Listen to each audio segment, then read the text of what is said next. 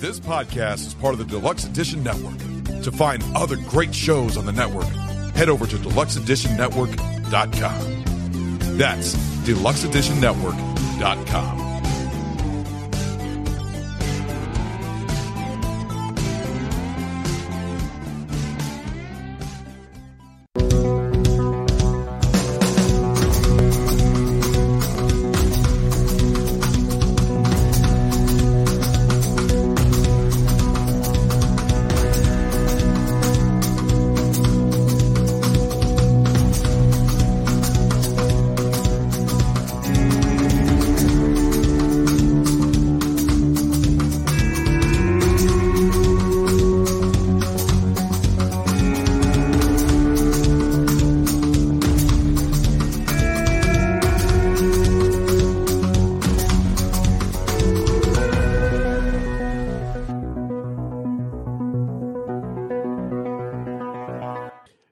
welcome to another episode of Deluxe Edition. I am your host, Casey Shearer. Joining me, as always, L. Ray Sexton. What's going on, my friend? Not too much, buddy. We just talked to the great David Morrell. Tell everyone who David is before we do the house cleaning and get right into the interview. David is the man who wrote First Blood, which you probably know as a movie, but it's actually a book first. Yeah. This guy is fascinating. The, the amount of research that he puts in, like I thought I put a lot of research into these interviews. David puts a tremendous amount of research into his books and it it really shows the the descriptions and everything is it's it's just incredible. So uh so let's get into it, Ray. Let's just do a very quick house cleaning. You you better do it right this time though, because you've been leaving a lot of shit out on the house cleaning. So don't be skimping on the house cleaning. All right, all right. We are a part of the Deluxe Edition Network. You can find all of the other great shows over at deluxeeditionnetwork.com. And the podcasts of the month this month are Horsing Around and The Real Drunks. And you can find us over on Instagram and Twitter at Deluxe Edition Pod. Ray is now handling the Instagram duties. So go check that out. Let's see. You can find our t-shirts over at whatamaneuver.net slash collections slash deluxe dash edition. And if you'd like to support the show a little bit more, you can go over to patreon.com slash deluxe edition pod and get the show immediately after it's recorded. And if you like this interview with David, go check out the rest of our interviews over at deluxe edition dot show you can find all of all of everything over there. Everything is there at one spot deluxe edition dot show and ray your plugs please. You can go to TeePublic, 10 Cent Beer Night Podcast, and buy bootleg deluxe edition merch. Coffee mugs, tank tops, t-shirts, uh, notebooks. I think I got those over there. I, I think I even got fucking throw pillows over there for fuck's sake. Go buy some shit. yeah go buy the deluxe edition bootleg merch it's a little bit cheaper than the uh the whatamaneuver.net Yeah, it actually is. Yeah. So uh, if you want to support support the show, eh, there's multiple ways that you can do so. But Also- now, Uh, uh, before we go, I want to ask everyone to rate, like, subscribe, comment on all our shit because you don't realize that it does help a lot. You don't have to buy something to help the show. yeah, absolutely. Thank you for that, Ray. And here is our interview with David Morrell. You are the father of the modern action novel. Okay. well, uh, a critic a critic applied that to me, and uh, I think the reason uh, that it stuck is that you have to remember that I'm a thriller writer, but I was also a professor, and I look at things a, a little differently. And I was writing when I was working on First Blood. I was also uh, getting my uh, doctorate in American literature. and I had my master's degree was on the style of Ernest Hemingway. And I don't write like Ernest Hemingway. Um, he did it so well. Why would anybody want to write and imitate him? But uh, what I learned from him was that he tried to do things as if they hadn't been done before. Uh, and uh, thrillers and action novels are just rife with cliches. Uh, the worst of which is the shot rang out because shots don't ring out, right? Or gun smoke filled the air, even though modern gunpowder doesn't have gun smoke. Right. And it goes on like that. So I, um, I thought when I was writing First Blood, which was almost at the same time, that if I was going to write this action book, which would be a mirror of what was happening in the United States at the time, that I would try to be as dedicated as Hemingway had been and find ways to write action as if it had not been written before. People began to understand that um, the book took action in a different way. And, and it's, I think it's significant that I was writing the book at the same time that Sam Peckinpah's The Wild Bunch came out, uh, 1969. And I, to this day, haven't gotten over seeing that movie. And what, you know, the, the Western genre is before The Wild Bunch, and everything thereafter either extends what Peckinpah did or else denies it and goes back to the earlier ways that Westerns. So, in some ways, without uh, uh, my my hope was that First Blood would be that way as well, and and so people have been kind and and calling it uh, you know the, the that it's the father of the modern action novel because it it changed things and and I I guess one evidence of that is that the book was published in 1972 and it's never been on print. And there are very, very few novels published that far back that are still around, which tells me that it's having an influence. Yeah, absolutely. And and uh, people have used your book as like a reference while they're teaching. Also, one that I know of in particular, Stephen King, right? When he was at the University of uh, Maine, right? I, I, didn't know Steve at the time. Later, we became uh, very good friends.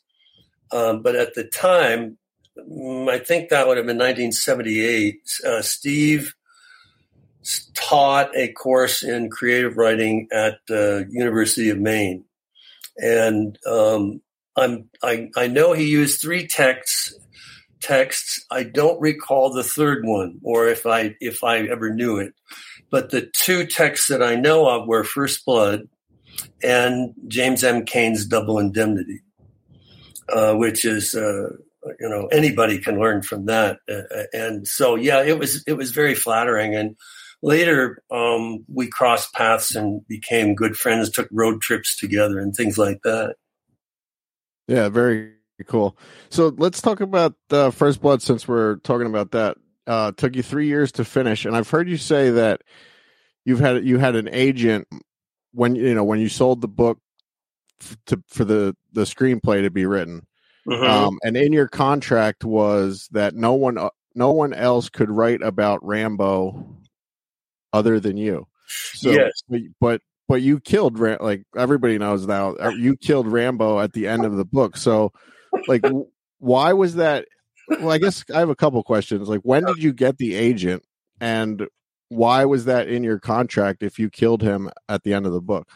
Well, um, all right. It, there's some funny stories here my fiction writing teacher at Penn State, where I was going to school, was a science fiction writer who used the pen name William Tenn.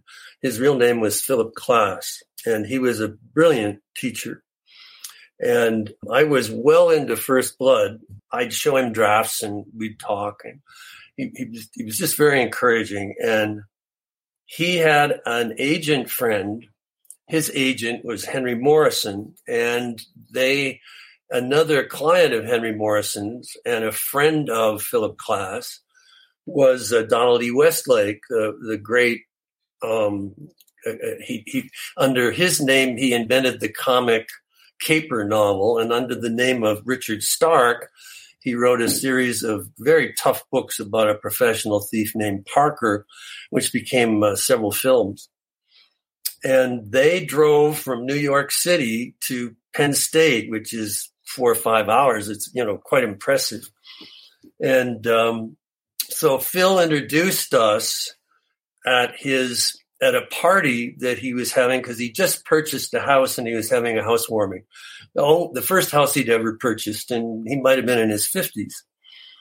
And um, so they'd come out for the housewarming, and he he didn't tell me he was going to do this, but he said to Henry and Don, he said, David's working on something that I, I really like. And I hear, why don't, David, why don't you tell him what it's about? Well, I didn't know I was going to be pitching. And in fact, I never had the, never had the experience.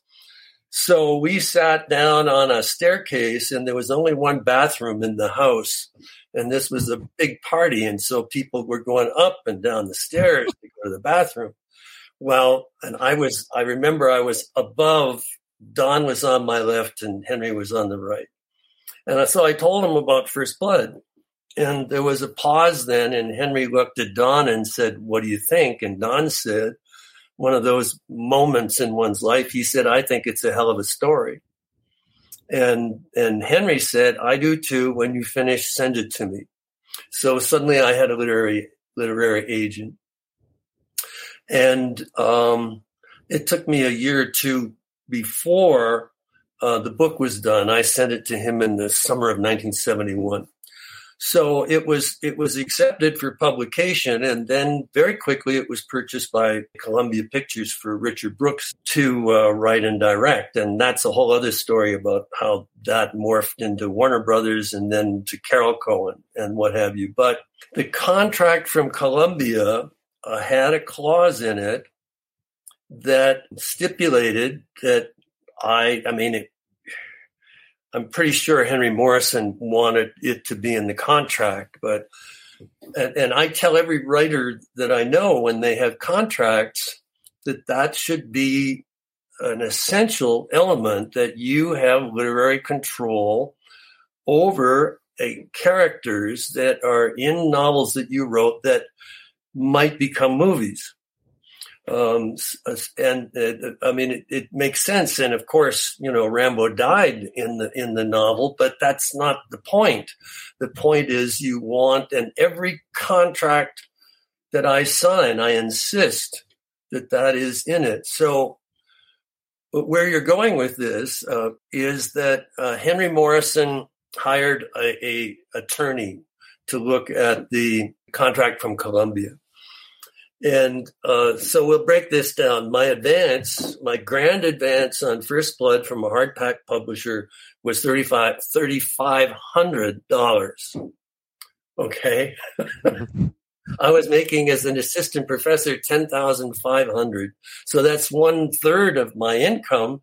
So I guess that's pretty good, but it's not a lot of money. Now, yeah. Henry, in, in those days, agents took 10%. So Henry was getting 10% of 3500 and then he said i've hired this attorney and he's going to charge you $500 well oh my god $500 right? So what uh, his the attorney's name god bless him he's no longer with us was milton amgott and milt said i've arranged it so you are going to have profit participation and that this will include sequels. Okay, so we're getting yeah. to and and I said, but Milt, everybody's dead at the end of the novel. and he said, David, you don't understand the movie business. This could be a musical comedy on a submarine by the time it's done. and in fact, the first version of the movie killed Rambo. And they tested that on an audience in Las Vegas, Nevada, and the audience there was a mini riot because the, the characters interpreted differently in the novel. than in the movie. Plus, we have Sylvester Stallone, and you know, somebody says, you can't kill Rocky, and you can't kill Rambo. So they went back to British Columbia, where the film was made, and they reshot the ending. And the producers, Andrew Vajna and Mario Kassar, and I, I like those guys. Uh, we got along swell and um, we had lots of conversations and and uh, andy told me that they had no plans for a sequel at all. That you know that he was going to die. And then they reshot it and then the movie did very well and then suddenly said wait a minute we can have sequels. So the whole thing was kind of accidental um, wow. but um, milton amgott and and uh, i don't know he he was Milton had no affect. You know, he, he, as an attorney, you know, you couldn't tell what he was thinking. His face didn't move. You know, so uh, I mean, a great negotiator for that for that reason. Hey, did you get any money from the sale on those knives from that movie? Because I, I, know when I was a kid, man, I had that big Rambo knife. Yeah. With uh, did you get one from uh, Jimmy Lile? I was like 10. I have no fucking clue where I got it from, but it had the compass on the top and you opened it. It had all the shit inside of it. There's, I was like, you got to yeah, remember, I know, I know. In the 80s, kids, they just gave them these giant knives and we are like, here you go. Now you're Rambo. I would put the thing on my head. Run for your life. Yeah. you know, hey, there's a, there's a, uh, there's a movie called Son of Rambow and it's called uh, the Rambo is spelled R A M B O W. It's a deliberate misspelling, and it's about kids like you're talking about.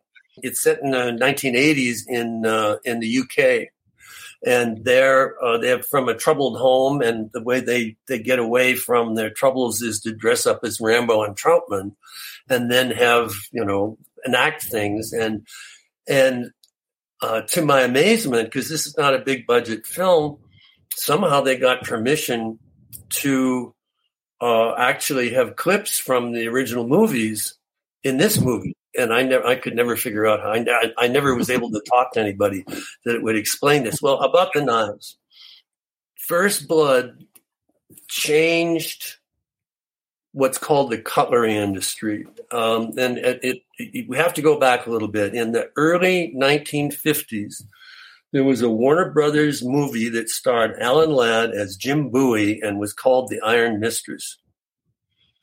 And the knife that was created for that movie became iconic. And people like Jimmy Lile, who did the knives for the first and second Rambo movie, and Gil Hibben, who did the knives for the third and fourth Rambo movies, they were kids when that movie came out, The Iron Mistress, and they they went they just freaked out and decided that they were going to become knife makers.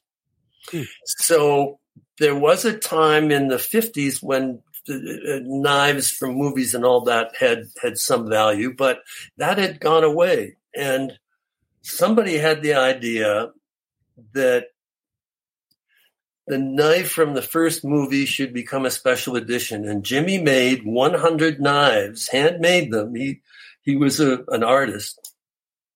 And it's a very distinctive knife and, uh, you know, beautiful. And uh, he made 100 of them numbered and sold them for a $1,000 each. Wow. And that was in 1982. And he did the same in 1985 for the second Rambo film, uh, and the knife got longer uh, and uh, bigger, and that was the same deal.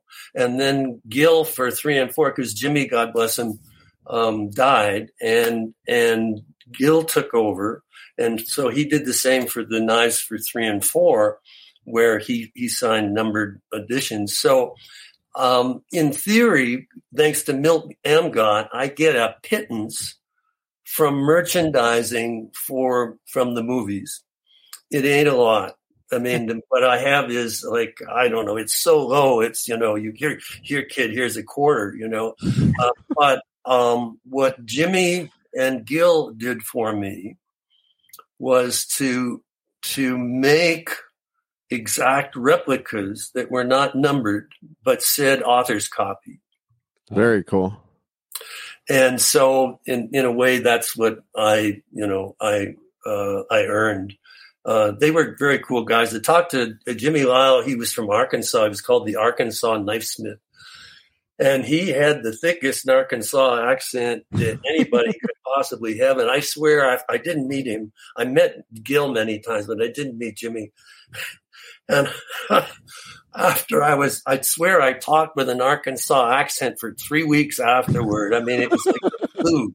You know, you just couldn't not talk like Jimmy. Sounds like a sounds like a wrestler name.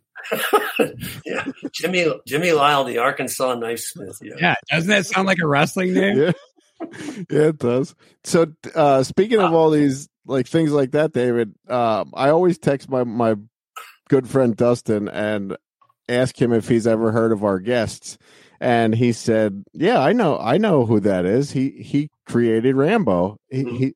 He said he specifically remembers when he was a kid that his babysitter would give him Rambo coloring books. Yes. And that it that your name was on there created by David Morrell. Yeah, it's true. I mean comic books, um, dolls, uh, helicopter sets. Um, I I have a uh, over the years. Um, I was sent a lot of this. I never opened them. They're in my garage up on a shelf. I mean, my heirs can maybe sell them. I don't know. I couldn't bring myself to open them, but they're very cool. The helicopter set looks looks pretty neat. Yeah. What's your address?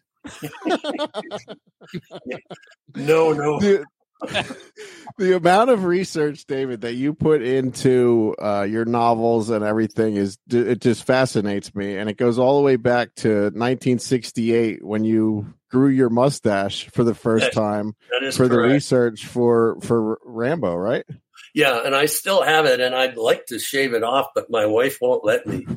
Um, she's never known me without the mustache and uh, I did actually. I did once. I uh, in a fit. Uh, I was somewhere, and the barber said, "You want to?" You know. So they he, he, took it off, and I came home, and she freaked out. It was really bad. So I, you know, I sort of willed myself to grow a mustache quickly. It was it was it was it was bad. So it's difficult to now uh, uh, uh, for the the way men. You know, there's lots of facial hair and and uh, well, um, one of you has, well, both of you has facial hair, and and one of you has extremely long hair. Yeah. Um, and uh, it's difficult to realize that in 1968, when I started the book, how um, how long hair and facial hair was not the norm. And uh, student protesters against the war, the Vietnam War, tended to be the ones with the beards and the long hair. And um, law enforcement, in my experience, didn't like beards and long hair. And um, I I grew I'd heard about this and I you know my plan was that Rambo would you know, in, in the movie, Sly is clean shaven and he has sort of long hair.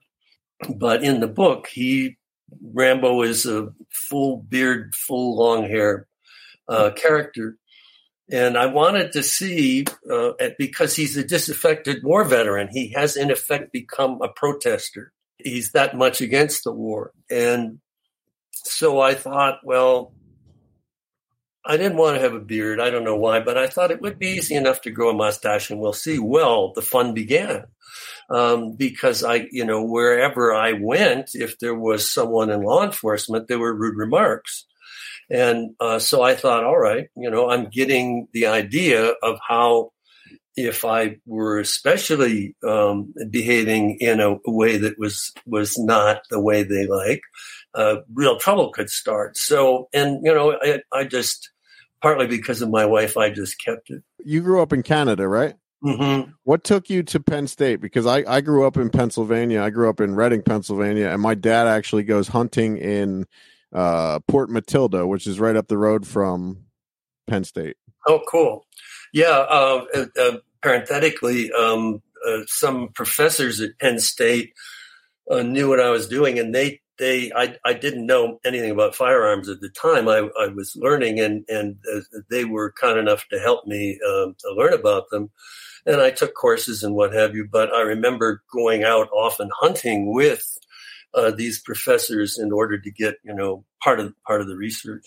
I grew up in a what it what was then a small community, Kitchener Waterloo, near Toronto in southern Ontario, Canada. And in my this this the fall of the my final year uh, for in Canada, I, I, I was getting a four year degree. You can get a three year degree in Canada as well. I was in the library of this very small college, St. Jerome's College, which was affiliated with the University of Waterloo, which is a fairly big name. And um, I was learning about Hemingway, as I mentioned, and, and it turned out they had a book that had been written about Hemingway by a professor named Philip Young. and it was the only book about Hemingway. And uh, so I started to read it, and uh, it was life changing, which uh, I mean, it sounds like how is this possible that a book by a professor would be life changing? Um, he and I eventually became very close, so I often refer to him as Phil. And he wrote so well about literature. It was as if he was telling a story. It was it, it, it had the compelling quality of a good good novel, but at the same time he was writing about real books and a real author and and oh it was so wonderful that I didn't go to classes that day. I just read this thing and then I went home. My wife um I didn't yet have the mustache. My my wife uh, had graduated ahead of me and she taught history at a high school and she was pregnant and I you know anybody who married, you know the, how, how, how brave this was. I, I came home and I said, what would you think if after I graduate, you quit your job and after the baby comes, we'll go to the United States to Penn State so I could study with Philip Young. now, how crazy is that?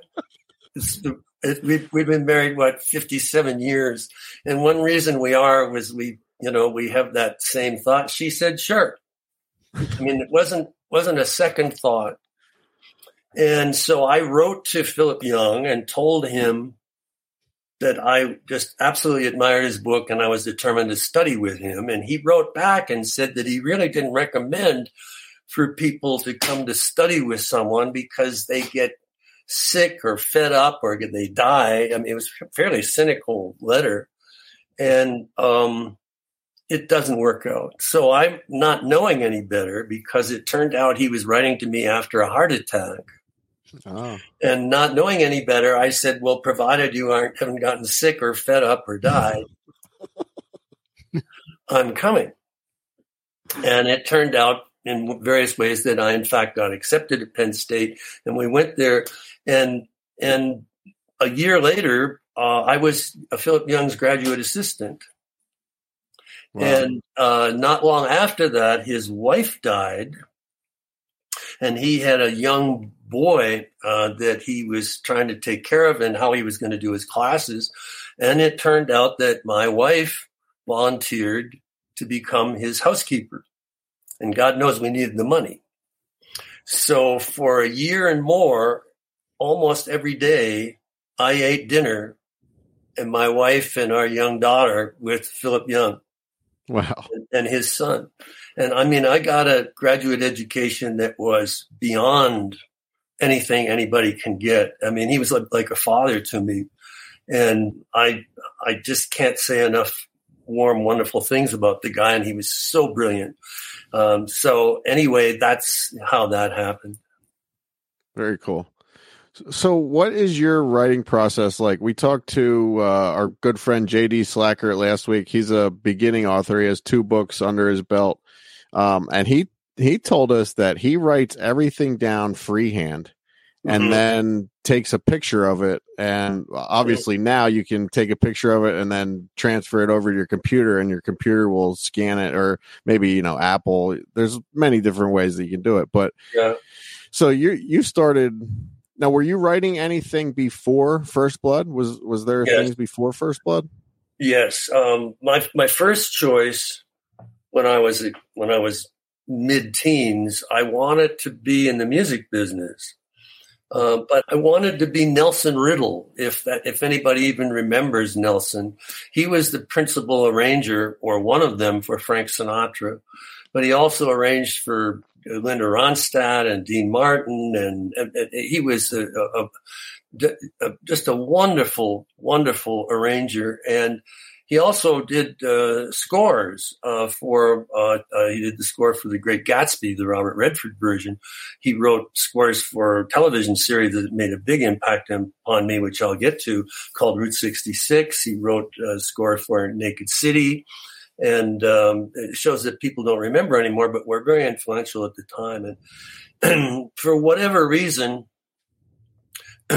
when I was 17 on the first Friday, I, I can date this very, uh, very, very carefully. First Friday of October, 8.30 at night in 1960. And I sat down to watch a new TV show called Route 66 which was about two guys in a Corvette convertible traveling across the United States in search of America and in search of themselves. That was the, the, the promo for the, for the show.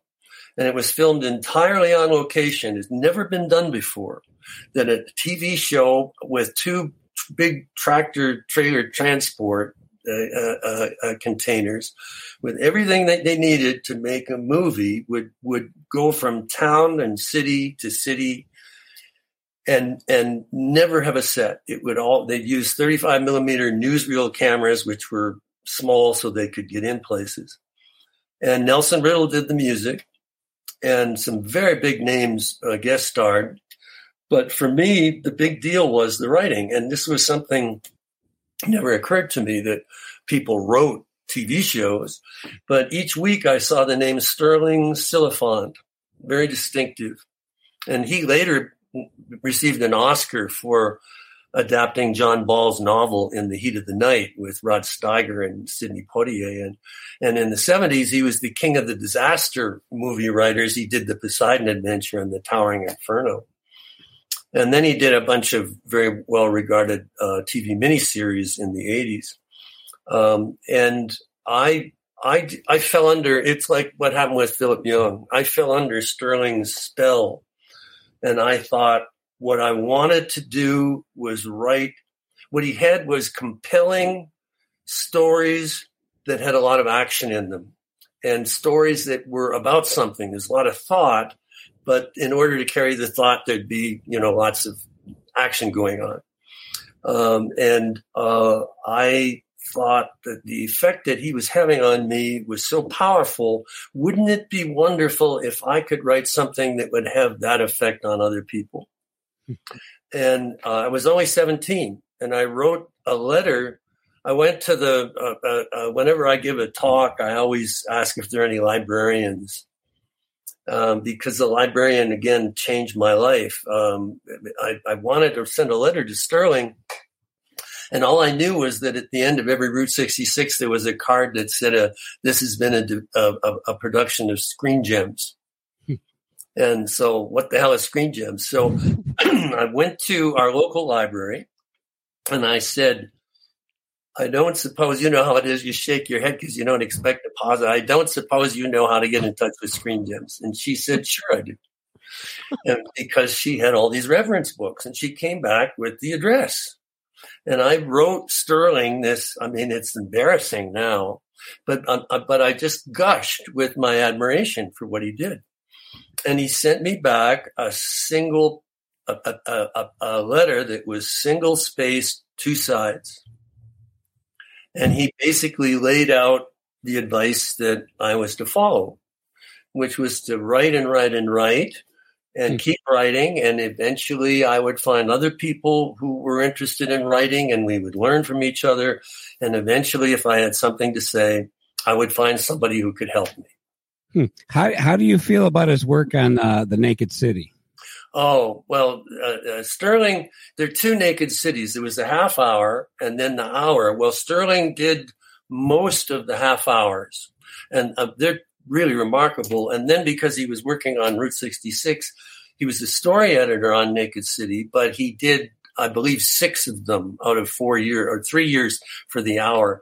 So I, you know, he, he didn't do as many Naked Cities as he did for uh, Route 66, but he, he Sterling took chances, and there's a Naked City episode called "Prime of Life," and it's about a a police detective who is required to be the witness at an execution at Ossining Prison, Sing Sing.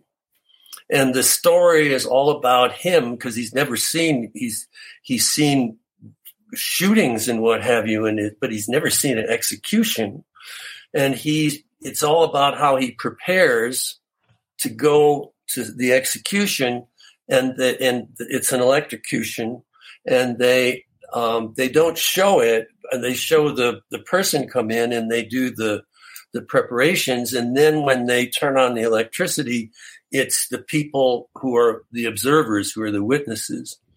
And abc felt that this was so extreme uh, that they and and in those days the the the advertisers had really were, were what ran the programs. And they the advertisers said we're not going to have any we're just not we don't want anything to do with no advertisements tonight so the those shows ran about 48 minutes. So for 12 minutes they had to quickly make up advertisements for other naked city episodes. I mean it never and the, and the series was canceled. I mean, that was the, that was the end. Where there were more episodes, but that was the final uh, uh, uh, the final season, and and uh, so you you know you this is high drama, you know, when it comes to uh, to TV. He was an amazing man, and, and he and I eventually became very close. In '85, we met, and it was as if it was like with Philip Young and uh, and he went to NBC with a book of mine called Brotherhood of the Rose, and said, you know, you've never done an action miniseries. Why don't you do one? And I'll be the executive producer. And I wrote several drafts for it, uh, uh, and um, and so we worked together. And I mean, it was just like a dream come true that the person who made me want to be a writer, that I would actually be involved in a very, you know, Robert Mitchum was the, was the star. Uh, so uh, anyhow, you know, uh, uh, when I, whenever I think of Sterling or Phil, I get, you know, I, I get emotional about it. Was that? Do you think that two page, the the double sided page that he wrote you, was that the inspiration then? Because you wrote uh, a novel or a book called The Successful Novelist, where Yes. you where you also are. It's about helping Yeah, other writers. and I still have the uh, if if I didn't want to go off camera, if I reached over here, I still have the letter. I framed it in uh, with the glass on it. It was you know you had to turn the page, so it's framed so you can turn it. with this glass on each side, and and I often look at it. I just amazed that this extremely busy man. Uh, at one time, he had the most credits with the Writers Guild that any writer had ever had. Um, and uh, so, you know, I still um, uh, I still use it as a kind of uh, you know inspiration. Um, and um, anyway, uh, yeah, go back. Ask me what I was going off on the letter. Uh, uh, what were you saying about the letter? Was the letter possibly ins- the inspiration for your book, The Successful oh, see. Yeah, I, I and I did. You know, I I, I dedicated the book. it was originally called Lessons from a Lifetime of Writing, and the publisher wanted to change it. I don't like that title, The Successful Novelist, because it sounds like I'm, you know, very full of myself. And I approached this very humbly.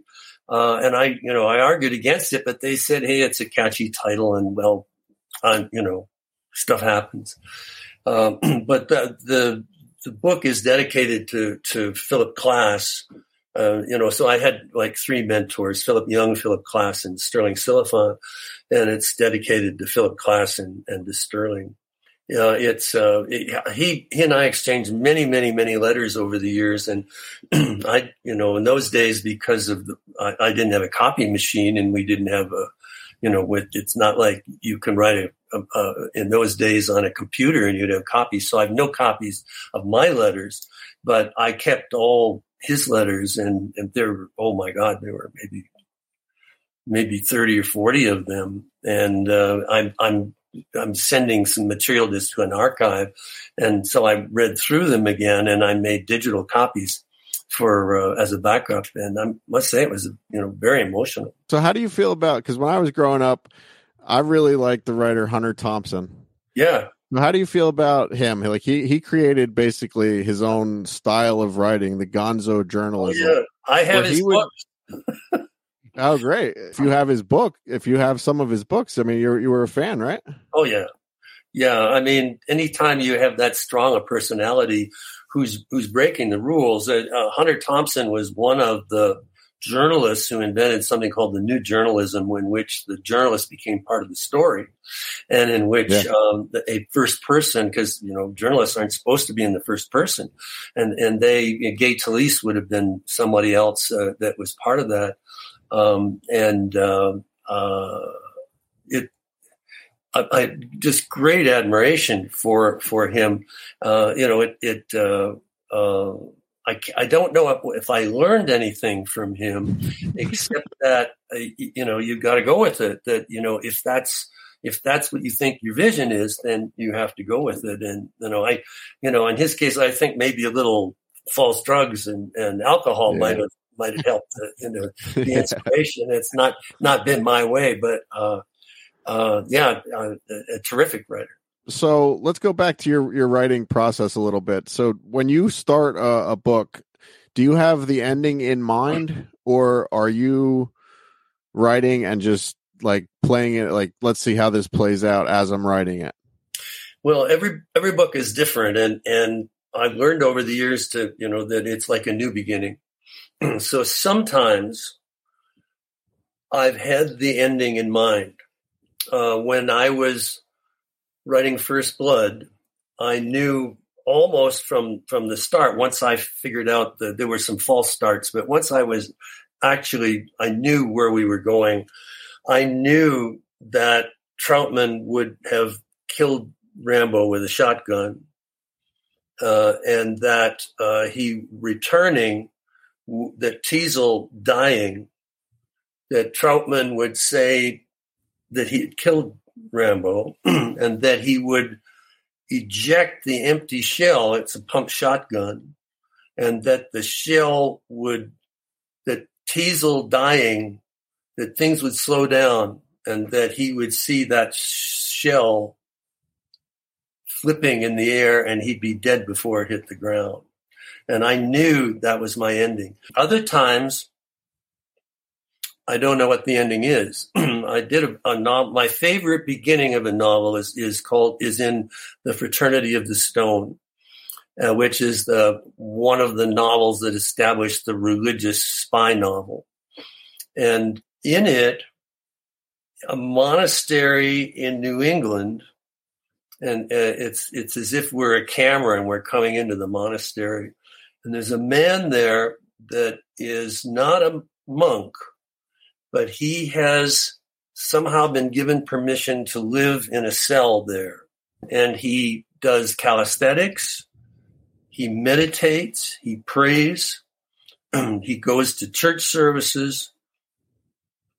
Uh, actually, he doesn't. That's the whole point. The door is closed. He can open it and leave at any time. It's not locked but he has not for six years left that room.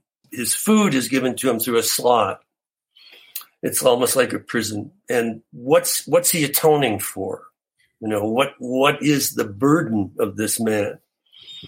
And one night he sits down with his tray and he starts to eat, and there's a mouse that each night comes out of a hole in the wall.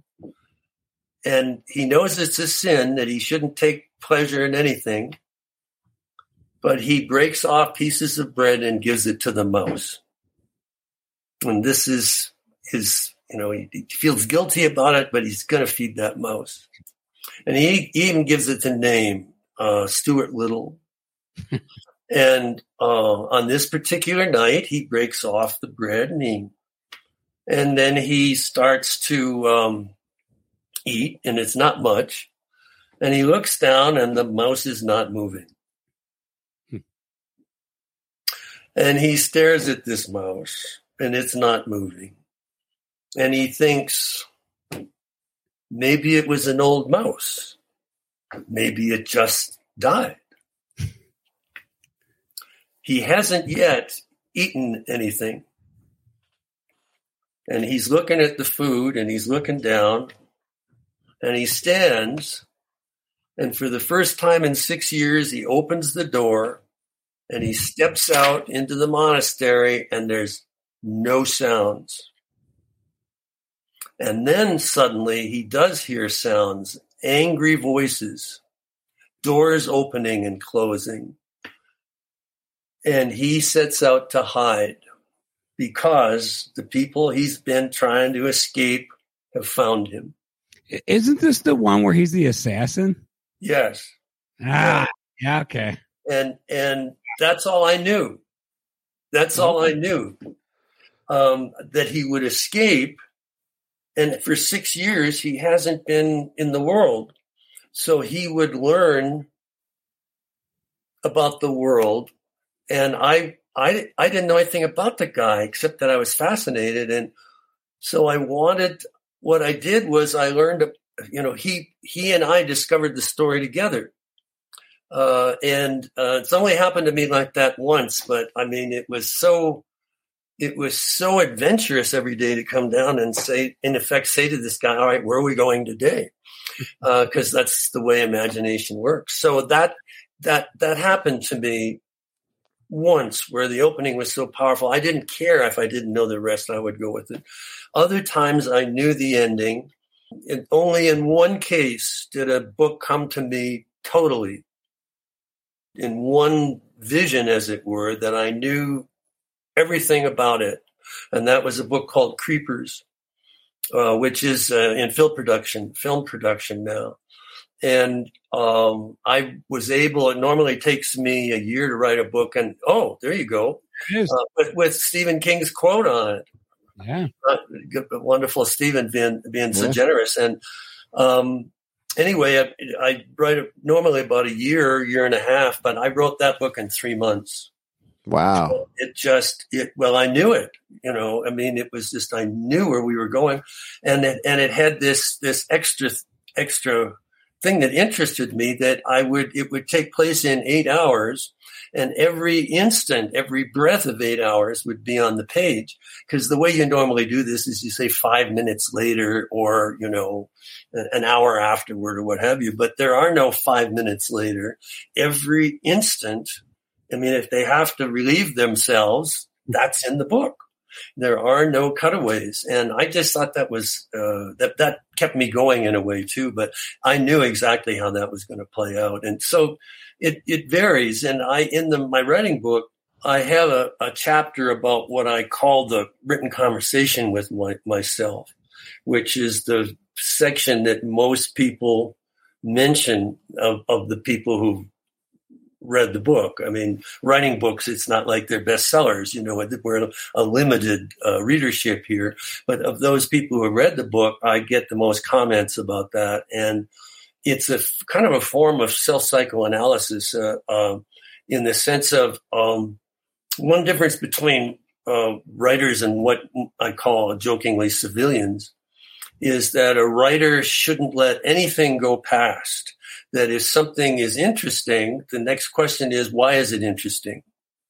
And because it speaks to something in me, um, because it might not be interesting to somebody else, but it is to me. So why is it interesting to me? And so this written conversation was sort of me asking myself, why is this interesting? And that, and then digging deeper and deeper and finding out reasons for, for why this is in the book I did a book about photography, a thriller called Double Image. Uh, it's sort of like Blow Up, the movie about the photographer who sees things in the photos he's taken that that weren't evident at the start. And I became, I wanted to write a book about photography, a novel, because I had been spellbound by some photographs of a house in the Hollywood Hills that a movie star of the 20s, Ramon Novarro, had owned. And there were pictures, this was an architectural digest, and he was there you know, posing in various rooms in the house. And it was a gorgeous house. It's a kind of a, looks like a Mayan temple. And it was designed by Frank Lloyd Wright's son. And oh, it's just gorgeous. But I was, I was, I just couldn't get over my fixation on these photos. And, and it took me a long time, partly through this device of a written conversation with myself, to realize that what was, what was getting to me was that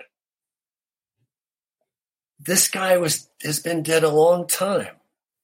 And the house has in the hollywood hills has no it's barren hills and if you go there now there are all these other houses and all these shrubs and trees and all that but there's it's just the house on this barren hill. And and and i realized for me that photographs froze time. Yeah. Uh, that i mean and that that and then if we want to take the extra step, that what freaks me out about photographs is that at bottom for me they're about death. Because it freezes time, but time does not get frozen. It keeps going this way and eventually disintegrates. Every picture is a picture from the past. Exactly. And so I wanted to write a book that that kind of analyzed the emotions that these photographs made me feel. So this written conversation is very important to me. And the advantage is it is writing, uh, uh, which is a perishable skill. And it is a record of my thoughts and emotions so that as will happen in life, we get sick or some terrible things happen, that I can come back to that document and catch up to myself very quickly.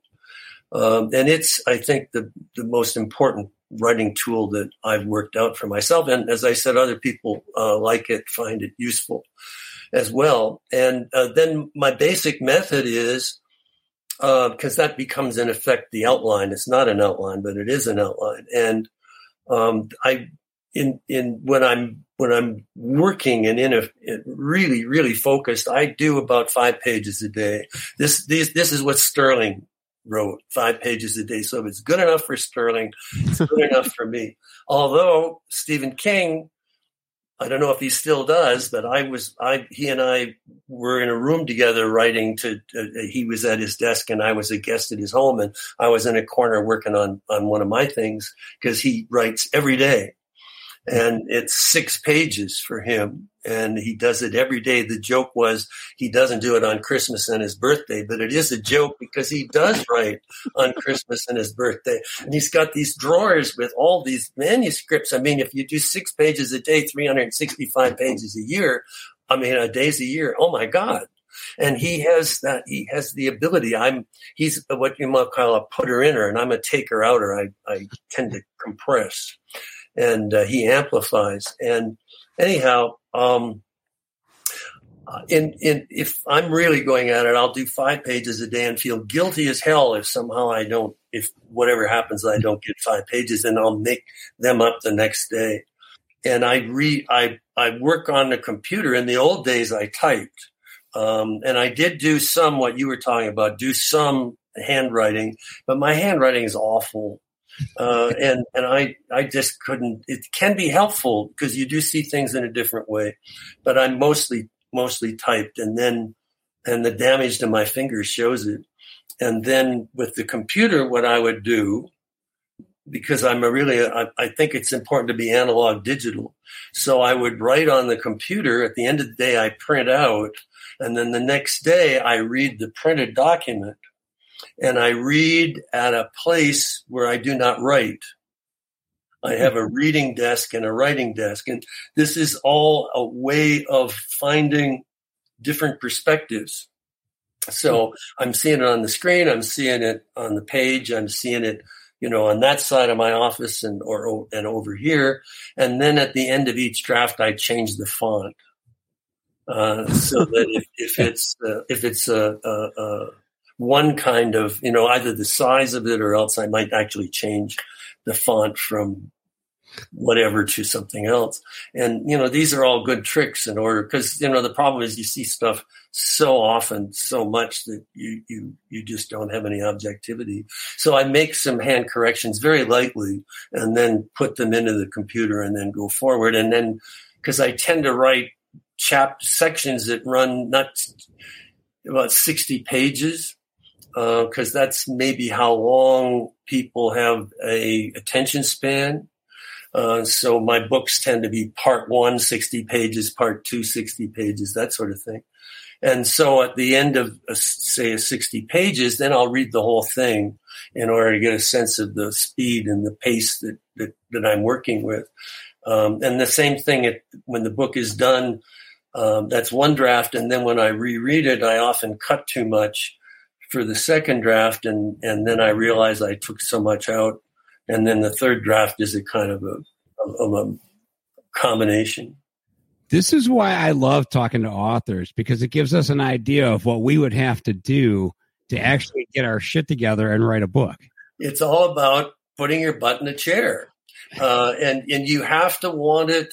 I tell I, I go to conferences and I teach writing. I have I tell them you must want it almost more than life itself, and you must have personal people in your life, in my case, my wife, um, but you know, partners or however, you know, or you know, it helps. Uh, maybe if you're just a hermit, um, but it helps to have people who are important to you in your life who get it and who say, "All right, that's the way you are, so I'm that's fine." And um, and the the drive. This is when in my writing book, the first chapter is why do you want to be a writer?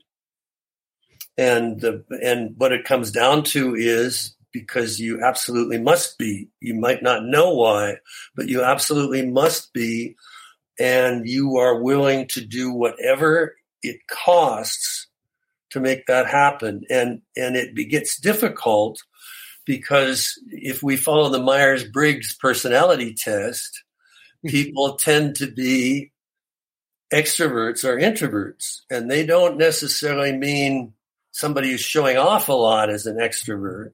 What they're talking about is emotional energy, and some people get tremendous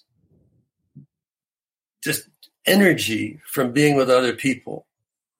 And those people tend not to be successful novelists because they need they need to be, you know, it's the conversation. And I'm an only child. I was in an orphanage for a while when I was when I was a kid. And um, I mean I can sit for eight eight, ten hours if I have to, and I don't it's fine. If I'm alone for an hour, I'm looking for somebody to talk to that that means what you have to do because you can do it, but you have to make the bargains with yourself. Um, and you have to say, all right, you know, now, for example, in the move, in the TV business, in the writer's room, you'd be great in a writer's room. Hmm. Um, because you'd be able to socialize and change ideas. And I'd probably be a nervous wreck after two days um, because that'd be too much, too too much buzz. Um, and so what what has to happen in that case is you have to you know know that about yourself and know that you're not going to be able to do the five page stretch and you know what i used to tell people is if you can get one page a day written and and we remember you know people have lives they're they're not I'm I'm blessed because I get to do what I want and I can write all day. But you know, people have families, they have other jobs, they have obligations of, of many things. And and but I, you know, talking to to people at conferences, I say, look, is there no time in the day when you could at least set aside to write one page? Because if you do one page, that's 365 a year. That's a book. Yeah. And and so that's, Amazing advice. now, if you can't do the one page, then either you don't know what you want to write about, or else Yeah, that's. Uh, I once wrote a letter to uh, R.A. Salvatore, who writes the uh, a lot of books. He's a fantasy author, and I told him like, you know, I really want to write a book, and he said this pretty much the same thing. If you're if you're a writer, it, it'll happen. You Yeah. won't be able to stop yourself. That was his advice to me. He was like, if you can't stop yourself, then you're a writer. yeah. If you, if you can stop yourself, go ahead and go do something else. But Well, that's the thing, you know. I mean, I, I, I, think I'd be a lousy brain surgeon, you know. um, in fact, there's a joke about that that because you you see this a lot. Somebody will say, "Well, after I retire, I think I'll be a novelist," and you know, and I say, "Yeah, I think after I retire, I'll be a brain surgeon." You know, So you might you might not like the name of the the book, The Successful Novelist, but you obviously are a successful novelist. So have you ever written anything that hasn't been published? yes, Like- So uh, like what's that like? I mean, you, you're like you Well- realize who I am? yeah. Well, you can't you can't think that way. You know, I mean, then you're really in trouble. Uh, and one of the reasons this is my 51st year, although I haven't published anything in a while, so I'm tending to say if I had a career of 50 years, you know, being able to deliver on time, being able not to be a pain in the ass, uh, being collegial, you know, uh, uh, is is um, you know, it's a good way to to to to to, to have editors um, say we can rely on him. There, there, I won't mention the author, but there was a very successful author in the 90s who was such a pain that writers, uh, publishers wouldn't work with him. And even though the, the books really had, you know, a lot of sales, um, but um, it, it, it, so I mean that's that's a part of it uh, that you, you you know you just try to um, try to say to yourself the work is what matters. And and the the book I most mourn uh, was a um, a book called Intruder. And it was about a woman who was on the run from an abusive husband. And this I, I worked on this. I wrote two 300 pages of it in uh, 1979 and uh, I in a in a you know half of it I showed to some editors, and one editor said, "Well, this woman deserves to be beaten." Jesus. And uh, other somebody else, she was uh, the idea was that she she starts. She's in a farming community. She a, she lives in a trailer with this guy who beats her, and and inadvertently he sets fire to himself, and she manages to escape, but this son of a bitch doesn't die. And and so he's disfigured, and what he does is he he puts on disguises, fake beards and things, and you know, so she never knows when he's going to show up, and she sort of flees across the country, and and sort of it's sort of an empowered woman's story because as in her various whatever she goes through, she gets more powerful and she begins to rise, you know, and and and and become not not that there was anything wrong with where she was, but you know, she she becomes ambitious, and um, so the whole point was that her character would change. And another editor said, "Well, yeah, that's fine, but can't you make her the daughter of a dress designer?" Uh, you know, can't you make, you know, so that she'd start at the top, so to speak. Yeah. And where would she go? And so I was struggling with this and, and, uh, and then a movie called Sleeping with the Enemy came out, um, which is a abusive husband story and was a very big hit. And, um, so what was, was going to be a very kind of revolutionary novel. Uh, very, you know, in because I did a lot of research for it, and you know, it was going to be in battered women's shelters, and you know, people were going to find out what that life was like and what these poor women and how you know how how do you survive when you're in a circumstance like that and you don't have any means and and and maybe um, maybe you know you, you you have a child and so you're worried you know how will i take care of the child? I, anyway um, once sleeping with the enemy came out um, it, it the, my book would have looked like i was imitating it. Yeah. Okay yeah. So I, I was uh, this is you know a case of very poor timing. And the truth is i don't know whether the way i wanted to tell the story um, would have um, hmm.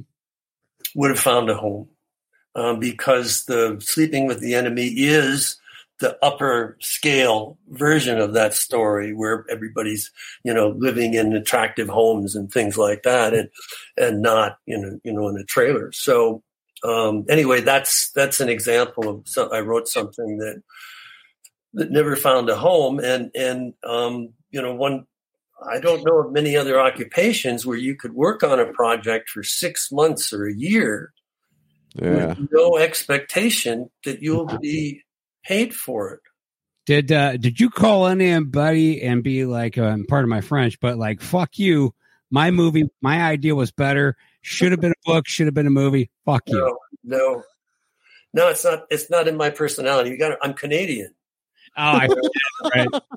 no, I mean, you just say, okay, I, you know, I mean, a lot of unhappiness comes when we try to deny reality. Mm-hmm. Yeah. Uh, you know, and that was the fact. Yeah. So what am I going to do? Deny the fact? No, that's the way it was. It was the wrong time. Mm-hmm. Um, I'll give you another example, although it's not a book. Um, in in a, a, a maybe five, six years ago, I became interested in the cowboy movie star Roy Rogers. Hmm. And I, I, discovered that his movies had been heavily edited when they were shown on TV. And that in their original run, they were, for their time, very violent. Uh, one example is that in one movie, Roy and the bad guy go after each other with whips and they lash each other's shirts off and there are bloody streaks over their chests. Well, that never showed up on TV. Um, instead, we had Roy, you know, strumming his guitar. And I realized that Roy's movies, that his legacy wasn't accurate because nobody had seen a true Roy Rogers film. And right now, there are only two that are available on DVD that are that are correct. One is called Trigger Junior, and the other is called Sunset in the West. And of the two, Trigger Junior is the better film. And I mean, it's there's some stuff in that that you say, "Holy cow! How did they get away with it?" And at the same time that this was happening, Roy had an argument with his studio, Republic Pictures, because they were starting to show old movies on television. And Roy's contract did not include television. It included only movies. And he said, you can't show my movies on TV. Or if you do, you have to give me something for them. And they took him to court. And in in the first case he lost, in the second case he won. He appealed and he won, and it went to the Supreme Court wow. which denied, didn't want to hear it. I'm doing this. I'm, I'm, I'm going to think I, he won the first case, lost the second one, appealed to the Supreme Court. They denied hearing it. And as a consequence, the second decision held and, and Republic Pictures was so angry with him that they blacklisted him. So that Roy's last film for Republic was in 51. He did make a picture for for Paramount called Son of Paleface with Bob Hope and Jane Russell. It's a wonderful film. And that was his last major motion picture, 1952 or 53. He didn't work again in movies until wow. he made a very small independent picture uh, called Mackintosh and TJ in the 70s. And so his career from then on was based upon this TV series he'd had and him making personal appearances. And yet he was a star. So while all this was happening, his children started to die. He, one child who, who had uh, been born with Down syndrome suffered until the age of three. She had all kinds of diseases, and then she died. Another child on the way to a uh, with a with a missionary group to Mexico to deliver food and clothing and medicine.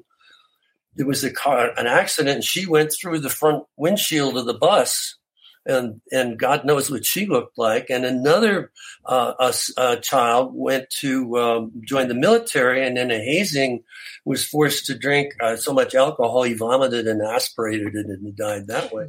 One after the other, after the other. And here, here's the point: because Roy and Dale were known for their religious. So this was the thing. Roy said to Dale, "How can I believe in a God that allows children to suffer?" And then all this happened. And so the doc, I wrote a documentary. I was going to produce a documentary about this story, which I find to be extremely moving and how he persisted with the weight of everything upon him. And uh, I had the cooperation of, of one member of the Rogers family who, at the last minute, we were just about to start shooting the interviews. And uh, the last minute said no i won't be a part of it. And so we had six months of and i you know in this case i had actually written a script um, it's, uh, it's not dramatic it's but i for a structure i knew what i wanted to have people say and in the interviews i would have said look you know this is generally what i want out of the interview and you know they would have hopefully provided what was a version of their own words in the script and so I lost six months, maybe a year on that. So wow, but but wow. but what a meaningful experience it was for me. Uh, I mean this this this was an inspiring story. I'm I'm not religious, but my heavens, to suffer that much and to still be the evangelists that they were, I I, I don't understand it. Yeah. Uh, so anyway, that's an example of some of the things that never happened. Hmm. Wow. So the like I, I mentioned earlier, the amount of uh, research that that goes into what you do. Um, going back to the mustache in '68, uh, you've done driving courses, survival training, yeah. um, 30 days in the Rocky Mountains. To yes. get, uh, you also have your pilot's license. Yes. Where did you get the idea? Like, because the the mustache was the first thing. So was there an idea that like like where did that come from that you that you have to do that much research for what you're for what you're doing? The the idea was you know the bromide in uh, writing courses is write what you know about. But most people are bored with what they know about. Uh, you know if you talk to somebody in the emergency ward about you, you know what you get through as, as a doctor that'd be a good good story. And they say oh, that's the last thing i want to do. I don't want to think about it um, and my rule became that I, I would like to write books about what I wanted to learn about. Um, and uh, so the photography book I mentioned earlier, Double Image, um, you know, I took courses in photography. I, be, I, you know, had interviews with the photographers, and um, talked to collectors. It was really quite interesting to enter that world. So each of the books has had a world that I found interesting and that I wanted to enter into. And um, as I got farther along, I became a little bit more intense about uh, wanting this experience so that in a, a book called The Shimmer, which is about the mysterious Marfa lights of West Texas, which are very real and very mysterious. And I've, I've seen them. They're pretty eerie. Uh, and uh, they appear uh, near where there was where, where, an abandoned World War II military air base that they used for training pilots. And I thought that's kind of interesting, you know, that they're and and uh, in the in the day, the military instructors would they they were using a single prop aircraft, nothing nothing very sophisticated, but the the pilots, the trainees, would chase the lights, and sometimes the lights would chase them, and they went out with uh, paper bags full of flour, and you could open the canopy and you know drop and the flower and it would explode on the ground. Then they go out in the daytime and try to figure out where these lights were coming from.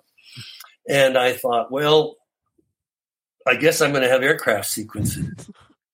and and and you know, you I don't know if you've read many books with aircraft sequences. But most of the time, they sound really unreal. They sound so bogus. And I thought, well, I don't want to embarrass myself. So I started taking flight lessons. And because it's my personality, you know, I said, oh, what the hell? I'll keep going. And, and finally, I got my license.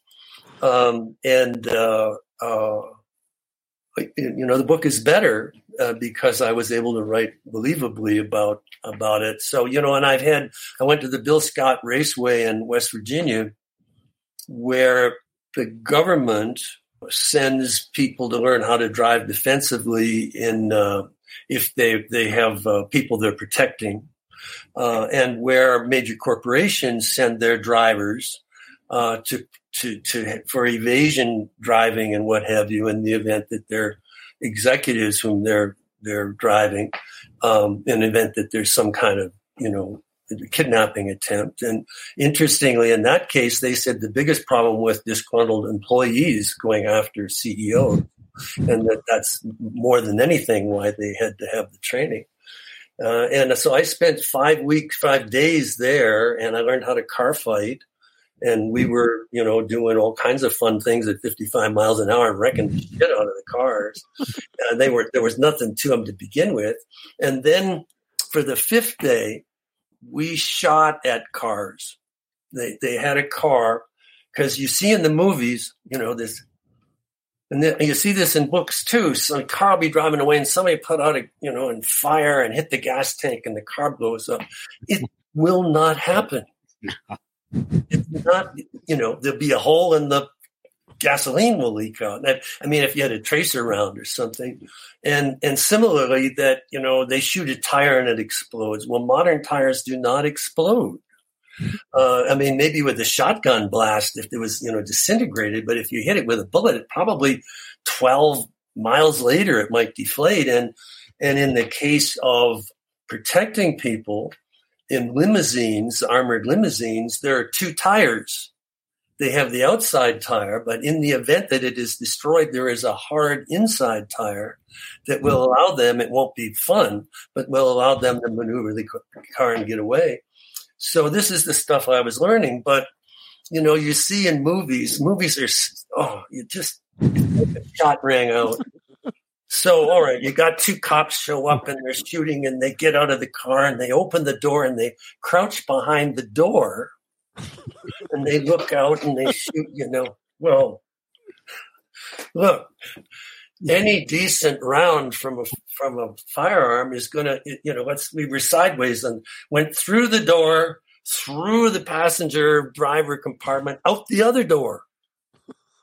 Right? I mean, unless you yeah. happen to hit one of the braces, you know, in in the car, which you know I don't think I'd want to depend upon. No. Uh, so the only thing you want to do is get behind the engine block, and that'll you know it, it, it have to be a hell of a hell of a weapon to blow the engine block away. So uh, what we were doing was shooting a vehicle with gasoline in it to see if we could blow it up, which we couldn't. Hmm. Um, you know, to see if we get the tires deflate. That took a long time, and then to see how many holes we could make in the car you know, where people might think they could hide, but it wasn't going to happen. And so, you know, fascinating stuff. And, and, you know, you can't, you know, the, uh, in books, people read that and they say, gosh, I didn't know that. Uh, so you know, that extra kind of insider knowledge is, is fun for, for me to have. Yeah, I mean, I've read. Well, I shouldn't say I've read them. I listened to your audiobooks of uh, First Blood, First Blood Two, and I'm working on Creepers now. And the amount of detail that you put into these books is is amazing. And the next one that I want to get, and I just want uh, you to talk a little bit about this before we wrap it up. Um, your book. Stars in My Eyes, My Love yeah. Affair with Books, Movies, and Music. So, yeah. uh, we are a pop culture podcast. So um, I th- I think you're, you're a fascinating guy, man. Oh well, thank thank you. Now now I'm gonna I turn red anyhow. so now I'm you know am I a little red? And, and, uh, so we remember that in my other life, I was a literary professor.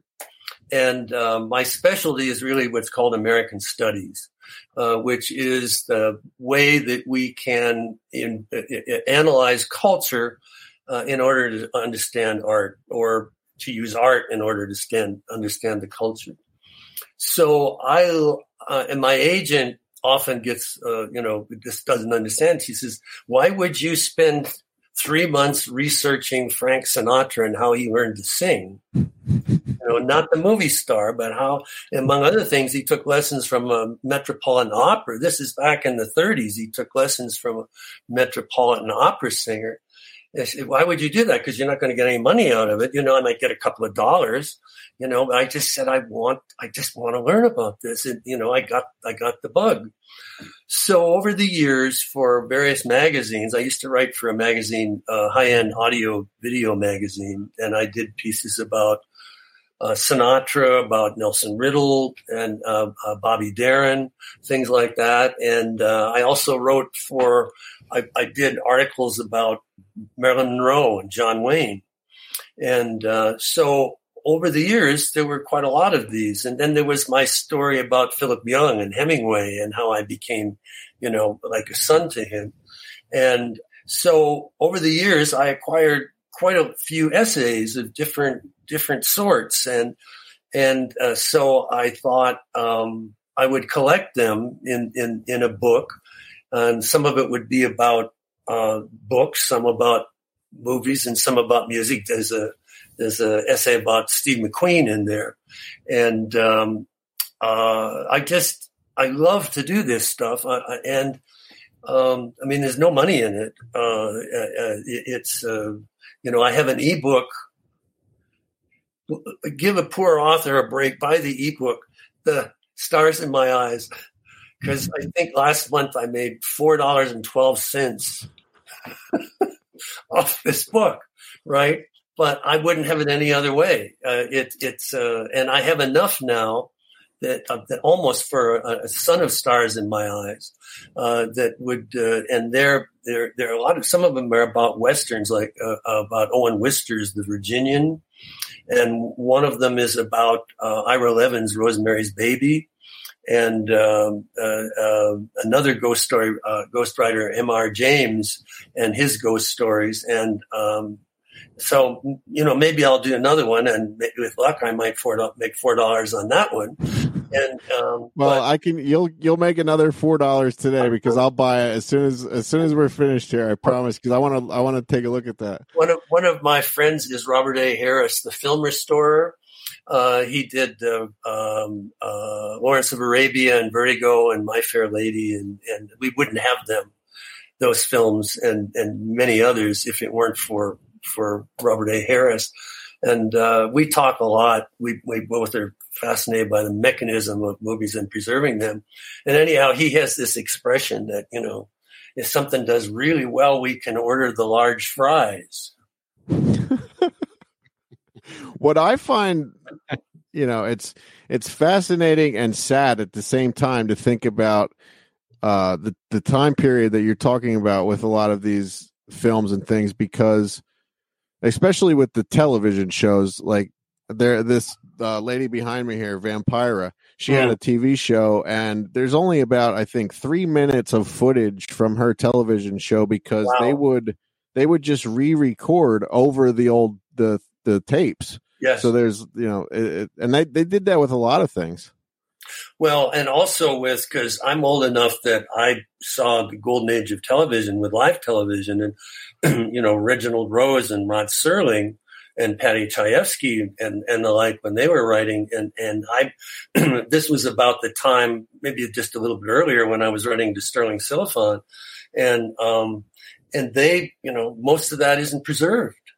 Uh, there are many Rod Serling, uh, uh, you know, before he did the Twilight Zone uh, he did, you know, he did he did a, a, play called The Rank and the File about uh, labor unions, and doesn't exist. Uh, yeah. But at the time, it it had a reputation. So, um, yeah, it's very sad, and and and a lot of the, the, the this was, I guess, nobody's fault. Warner Brothers, which had a number of successful television series such as Cheyenne and Maverick, they had um, 77 Sunset Strip and Surfside 6 and Hawaiian Eye. Now, I don't remember these. Uh, I would like to see them again, but the story is that there was a fire and they're gone. Wow. Uh, now, we could get surprised by that, but I know there's been a lot of requests to do them and the materials aren't there. And, you know, with Bob Harris, uh, I mean, literally, you know, we wouldn't have Lawrence of Arabia or My Fair Lady or Vertigo or go on and on, Spartacus, you know, without his knowledge and ability to, um, you know, these days the techniques are different. He was working with actual film and cleaning it up uh, and looking for, you know, worldwide for ultimate takes. And he's real interesting to talk to. The stories. There's a, there's a company out now. It's called Vinegar Syndrome. I'm not sure if you've ever heard of them. They're re, they're doing a lot of uh, restoration work with with films that you know have never uh, really seen the light of day. Yes, um, which is really really cool what they're doing. Well, recently, uh, um, Invaders from Mars uh, was a. is that up there? Do you have that on your wall? Yeah, nah, I don't have it on the wall, but I love that movie. Well, they managed to restore it uh, if you go on, um, I'm trying to think of the company. There's a 4K Invaders from Mars in which they managed to track down as many of the elements as they could, and it, and they're actually selling uh, uh, posters uh, that, that they invented, you know, for special editions of, of this. And uh, I mean, who, that was considered a lost film. Um, it's it's not War of the Worlds in the 50s, right? Mm-hmm. That the George Pal thing is like, wow. Um, but you know, it's a, it, it, they managed to save it, and it's getting you know it's getting some some awards for hey, thank you for doing this, David. This has been awesome, man. Ray, do you do you have anything else for David? Do you want to ask him one of your real questions? I do have a real question. Okay. So, so according to how this works, is you have 60 seconds to answer this question. I don't want to put a lot of pressure on you, but that's what you got. All right, I'm about to run, but go ahead. okay. Uh, we all know Sylvester Stallone yes. was amazing as Rambo. Mm-hmm. But if you could pick someone else to play that character, who would it have been?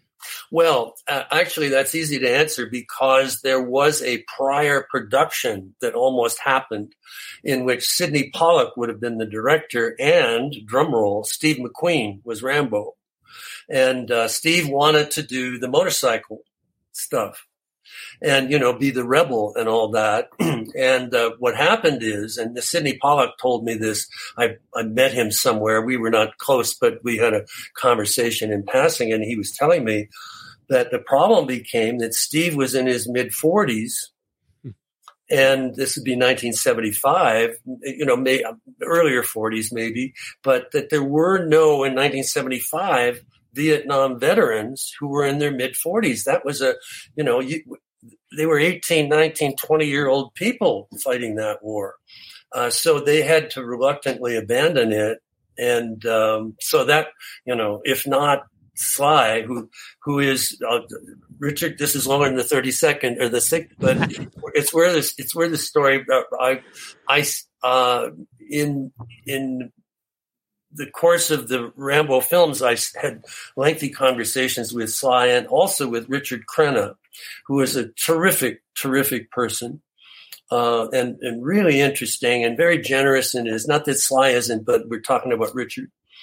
And Richard said that in his long career, because he'd started as a kid actor, he said that in his long career, he had worked with only two male actors who knew what they were doing in front of the camera. Um, in terms of props, in terms of, you know, you got to do something. You know, Newman uh, wouldn't have been it. You know, Newman tended when he was brooding would, you know, pinch his nose or, you know, you know, but, uh, but people who were dynamic, finding ways with props, especially, and he's, and the eyes. And he said the, the two of them were Steve McQueen and, and, and Sylvester Stallone and oh, wow. both of them had uh, you know the, their eyes you know if they can get away with not speaking and, and, do it visually it's better Yeah. Uh, and um, I have, you know, tremendous respect. To, you know, the eyes in First Blood tell the whole story. Uh, you know, they Yeah. make, it's kind of almost like the eyes of the deer. And uh, he's he's a nice guy, by the way. We, uh, you know, I I uh, I've had many conversations with him. He's very funny. Uh, makes he's very and in fact very self-deprecating. Makes a lot of jokes about himself, but he's very smart. Um, and uh, if we have the time, I'll tell you tell you a story. Um, yeah, you can tell us anything, man. We we have nowhere to go. well, we were talking, and he was talking about the difficulty in movies of finding a fresh way to do something and to do it without dialogue. And the reference he made was to a scene in one of the Rocky films where his wife is dead and he goes every day to visit her at her grave. And what the task is, how do you do this in a way that feels fresh? Because the standard way to do this is to have Rocky walk along a path and there's a guy on a lawnmower going by and he'll say, Hey, nice to see you again, Rocky. And it works, but it's pretty tired. And he said that it took him a while, but finally, and he was, he was, he wasn't being arrogant. He was saying, you know, I, I was sort of happy with myself that I thought of this. He shows up at the grave. He looks down and he reaches up out of camera frame and he brings down a folding chair, which is stored in the tree. And he opens it up and sits down to talk to her. And what this does, of course, because you know he's been coming there so much that he's stored this, and they, the people at the cemetery, allow it Yeah, and that's that's that's good stuff. yeah. Hey, look, I love Sylvester Stallone, but I'm going to tell you right now, McQueen was in his 20s when he was in the Blob playing a teenager. So I would let him do fucking that movie all day long. I'll So weird. right now. So weird, so weird. Yeah, and he's young Stephen McQueen. Yeah. really young Stephen. McQueen. What is he? Twenty eight? I, I you know. Yeah. I, He's like 28 in that movie. So one one last thing before we let you go here, uh, David. I've I've heard, and I'm curious if you've ever heard this, that Quentin Tarantino has said that if he would ever decide to remake a movie, that it would be First Blood, yes, that is. Correct. and he would he would do it more to the book to keep it true to the book.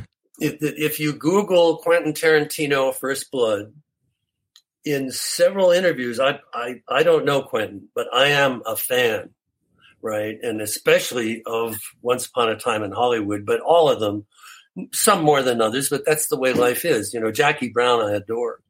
Um, uh, but Once Upon a Time in Hollywood, wow. Uh, I probably saw that 12 times in the theater. Wow. And, and oh, it gets better and better each time. You know, it's a hangout movie. You know, you like these people so much, you says, "Oh, I'll go hang out with." so, anyhow, he was promoting the novelization for the movie, and it's the novelization is it's like it's not the movie; it's something else. The climax of the movie occurs in the middle of the book, in the middle of a paragraph. It's just thrown away. You know, he it's a it's a different vision of Once Upon a Time in Hollywood, the movie. So, you know, Quentin likes to talk and he likes movies and all that. And in several, he didn't do it just once. In several interviews, he said if he was going to do a remake, and that's you know the if that he would choose First Blood, and he would he would get Adam Driver as Rambo, and Kurt Russell as Teasle, Oh, yeah. and that he would, and then he started he started talking about the dialogue in the novel. I mean, he actually knows the book in detail, and he talks about, you know, I mean, he knew it. I, I was just, I was just overwhelmed to, to have somebody that I admire that much to to know my work. And uh, he said, but you know, he doesn't do remakes. Although, if you think about it, isn't Inglourious Basterds a remake? It's a remake. Yeah. You It's. Uh, with it our buddy- Eight, you know, Our Yeah. buddy Our buddy, our buddy Bo Svenson was in the original. yeah. Uh, I- I mean, so you know, I don't know what this thing is about remakes, but uh, Hmm. but you know, he said he'd do the the book, and and that that's not to say anything bad about the movie. Um, it's a different train track from the book, different Yeah. interpretation. But once you make the decisions, the interpretive decisions, it's a good movie. And I'm in one of those rare, rare moments uh, uh, in in uh, uh, DVD productions, that I I was asked to record an audio commentary for First Blood in which I would talk specifically about some stories behind, you know, the story and about my novel and the and the movie and the differences and the reasons for the differences because I I was, you know, I was had an unusually close relationship with Andy Vajna, and um, the uh, so if you know if anybody listening wants you know extra background and, and about the book, um, the audio commentary is on all the Blu-rays and the 4Ks and what have you. Um, uh, and now I, I went off on a tangent and I forgot where we were. What were what was our topic to begin with? There, I I do this conversation. I go off and on. No, no. The, the question was is should they go back and CGI a beard and mustache on Sylvester? No, they should not. But but you know what? The I, I had my heart sank a little bit uh, when I first saw the film because there's Sly and he's got you know his hair's kind of long, but he doesn't you know he he. And Teasle says to him, wonderful Brian Dennehy says to him, "We don't like guys who look like you coming to our town." And everybody in the audience, all the men said, "What's wrong with the way he looks?" Because they all look like him. All looked like him. The culture had changed that much. Yeah. And it wasn't until we get to the fight in the jail, and then you know. So there was a moment there when I thought, "Oh, we got a problem here. This this picture might not work." And then, but then the fight starts, and then everything's fine. Yeah. Yeah. I think it worked out pretty good for everyone involved. David, this has been awesome, man. Please tell everyone where they can find you, buy your books, websites, Facebooks, all that stuff. Well, I have a website which is designed kind of like a magazine. It has a lot of information, uh, and it's uh, davidmorrell.net. There's a photographer who has the com, so I have to be the net. But hey, it's cool. It's a network of readers and that You, sort of. you need me to murder him? No, but somebody was a signing once. I was once at a signing, and I was talking, and the the, the bookstore had been given some money for a kind of a event with my signing, and the owner had hired her nephew who played the guitar. And as I was talking, suddenly there's a guy next to me putting up a music stand and starting to sing Puff the Magic Dragon. Seriously. And somebody in the audience came up to me and leaned over and said, Do you want me to kill him for you? And I said, No, it's, we don't want to. So, oh God, the stories. So, all right. So, where are we now? What?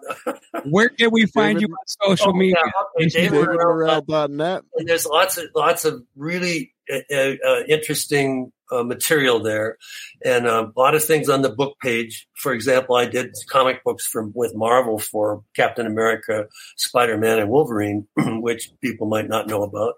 And uh, the Rambo page is a very um, informative background interview that I did, plus some rare posters and some rare photos and things like that. And I'm on Twitter every day, um, and I'm on Facebook every day. Uh, and uh, it, it oddly, you know, I didn't think it would take much time, but over the years, it's it's you know because I try to answer uh, uh, everything, and uh, so I am. I guess the point of what I'm saying is that I am interactive and I do respond, and um, you know, we we get some interesting conversations going. Awesome, man. Thank you so much. And uh, hopefully down the road, we'll, we can have you back sometime because there's so much that we did not cover.